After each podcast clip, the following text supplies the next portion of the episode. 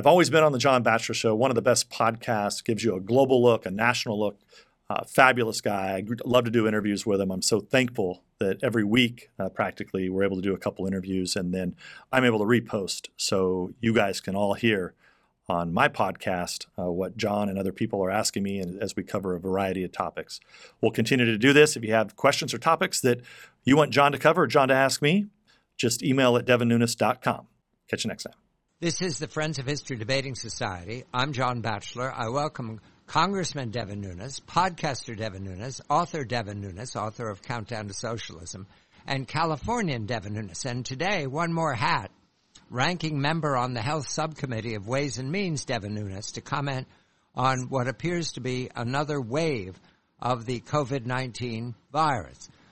A very good day to you, Devin. I begin with Californian Devin Nunes, however, because our mutual colleague Jeff Bliss has sent me a photograph of gasoline prices north of Los Angeles, clearing $6 for regular gasoline now. The last time we t- uh, talked, I knew that it was about $5 in the LA area, but of course that's heavily trafficked. And you noted that it was somewhere between 4 and 5 in the San Joaquin Valley, the bread and fruit basket of the solar system. Has there been any change in these last days? Good day to you. Well, thanks, John. As we continue to monitor the ever rising price of gas here in the San Joaquin Valley, I think last week we talked about it being actually definitely over 450, some areas approaching $5, but Unfortunately, today I can report I was out uh, driving around Sunday morning early and uh, I found several stations uh, over five dollar gasoline. Matter of fact, it seems to be the average is probably over five dollars in the San Joaquin Valley. So, uh, yeah, I would imagine that it's uh, close to six in in big cities across across California. So this is this is going from bad to worse. And of course, in San Joaquin Valley, where we have rising home prices and uh, much uh, lower wages compared to, uh, you know, the Silicon Valley, where they print gold bars from the social media tech tyrants.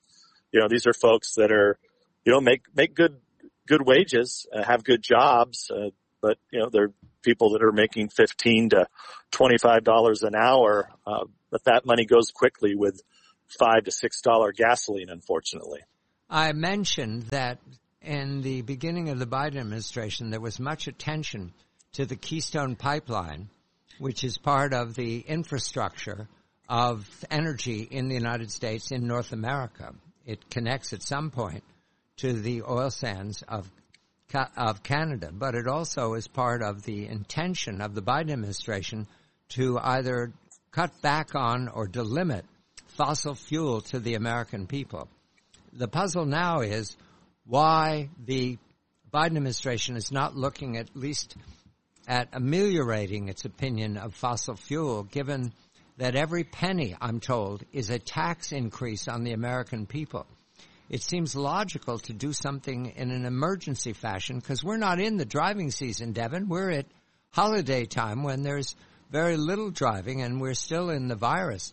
So have you heard talk anywhere that there could be a temporary reversal of these restrictions? You know, the business about no drilling on federal lands. The, the EPA has many plans now to, in some fashion, inhibit fossil fuel electric generation. Do you hear anything in Washington uh, to give us a break? No, no, John. In fact, I, I hear the opposite. The, the, challenge is, is that the Democrat Party of old is now the socialist left-wing party that is part of this climate cult, global, global warming cult. And part of the doctrine that you must believe, that you must adhere to, is that higher gas prices are a good thing to the new socialist party.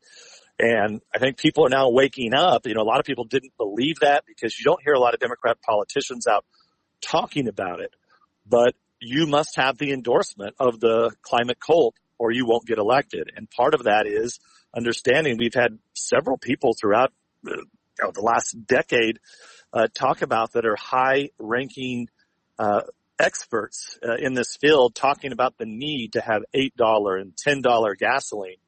Uh, because in their command, uh, commanding heights position where they believe they can puppeteer the economy, uh, they believe that, that that forces people into electric cars. Now, uh, it's a it's a fool's errand. Uh, it gets in the way of, of, of basic free market economics.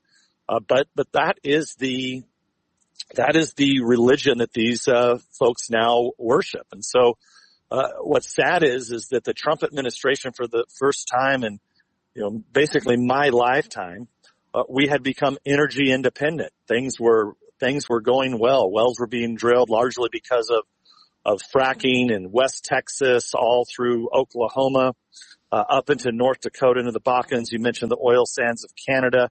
Uh, the Trump administration had had opened up uh, more drilling in Alaska in in ANWR. We have that Great Alaskan Pipeline that's now operating somewhere around 10, 15, 20 percent of its capacity. So the idea was to to open that back up and get drilling going in Alaska, where there's an abundant abundant cheap oil.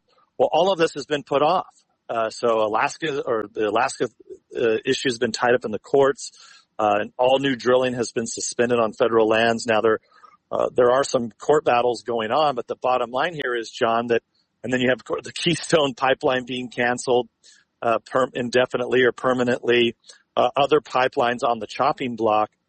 this is all adding to the pressures that I think people are beginning to speculate that we're going to have higher higher fuel prices. And then, of course, you've got um, you know globally, uh, the Russians and other petrostates are are preying on on Europe. And so I think globally you're just starting to see a, a rise in, in energy prices that couples with the inflation uh, that's going on as you print more and more money and you throw it out into the economy. A dollar or a euro or gold, it just goes, it doesn't go as far and that's what that's what we're experiencing. I'm glad you mentioned electric cars because I've been looking at them. The ads are coming frequently now. Mercedes has one, Volvo has one. All the major car companies are offering an electric vehicle. What I read consistently, however, from the presentation is one, 250 miles seems to be the number they agree that you can get out of a battery charge.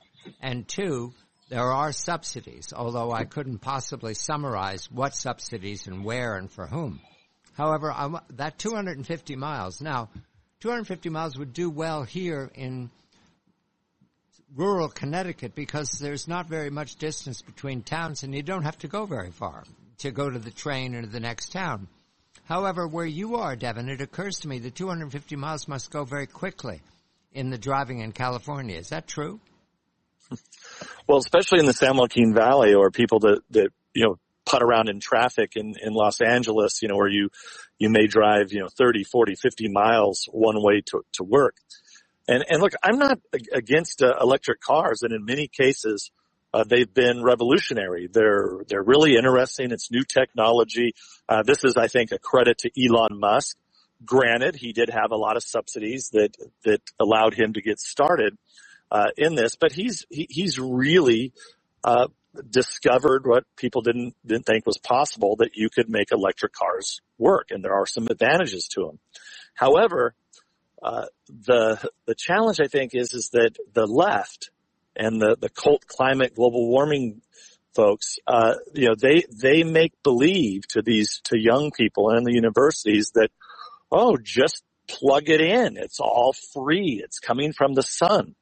And look, that's just not the case. I mean, the fact is, is that to produce electricity, if you're not going to use nuclear power, then electricity is very, very expensive to, to produce. So nuclear power, coal-fired power, gas-fired power, that's how you can produce massive amounts of electricity at the cheapest cost.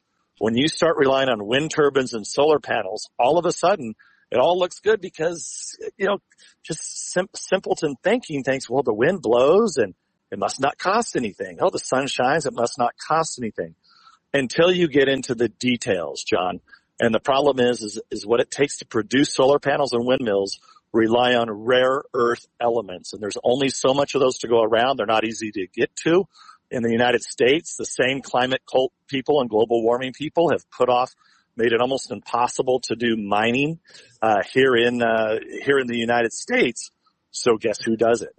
Our favorite friends, the Chinese. And they've went out around all over the globe locking up these rare earth elements. So effectively you are beholden to the Chinese if you want a solar panel or a windmill. And as we found out last year, uh, in Texas, sometimes you know there's a freeze, and then the wind wind may be blowing, but the windmills don't turn. Uh, and if you don't have batteries to store this power when the wind when the wind stops or the sun doesn't shine, then all of a sudden you need batteries, which guess what? Also take rare earth elements. So all of this is making us it's it's very expensive for solar panels and windmills, and then of course the batteries don't last as long, which gets openly to your to your your, concern about only being able to go 250 miles. Look, we're just not making batteries. We don't have rare elements, rare earth elements in this country, things that it takes to make batteries. The technology is just not, not there yet to make large batteries. So it's driving up the cost of electricity, which is why in California now, uh, we're paying some of the highest electricity rates, uh, in, in the world, uh, because we just don't, because we we're, we're relying on uh, solar panels, mostly some wind, uh, these large peaker battery plants that are going up that are you know, enormously expensive and, and inefficient. And it's just making life in California where not only do you have $6 gasoline now, you also have the highest electricity prices and you just have lack of common sense where, where you have people educated, getting educated that, that, oh, somehow if the, the, the wind blows and the sun shines, it's just all free. Everything's free, John. Everything's free. Everything's free in California, except when you live in the real world, uh, and you're making 15, 20, 30 bucks an hour and you can't afford an electric car, a fancy electric car. You can't afford $6 gasoline, can't afford to, to, to cool your house down in the heat, the San Joaquin Valley heat in the, in the middle of summer. These are, these, reality is beginning to set in to the socialist green policies. So, you know, remains to be seen whether or not the Democrats, socialists will pay a price here in California. They haven't so far. Um, but we'll see. We'll see if this makes a difference. Congressman Devin Nunes, 22 California. Podcaster Devin Nunes. You can find Devin's podcast at Apple Podcasts. Author Devin Nunes, author of Countdown to Socialism. And ranking member on the Health Subcommittee, Devin Nunes, and the House Ways and Means. We're going to go there next because along with the higher gasoline prices and the worldwide inflation, there are reports from Europe of a new wave of the virus. And there are reports in the front page of the Wall Street Journal within these hours of breakthroughs of the, of the COVID-19, breakthroughs of the vaccinated. I'm triply vaccinated, but if you're in a vulnerable group, and I'm in a vulnerable group, the vaccination is no longer adequate. What is to be done? This is the Friends of History Debating Society. I'm John Batchelor.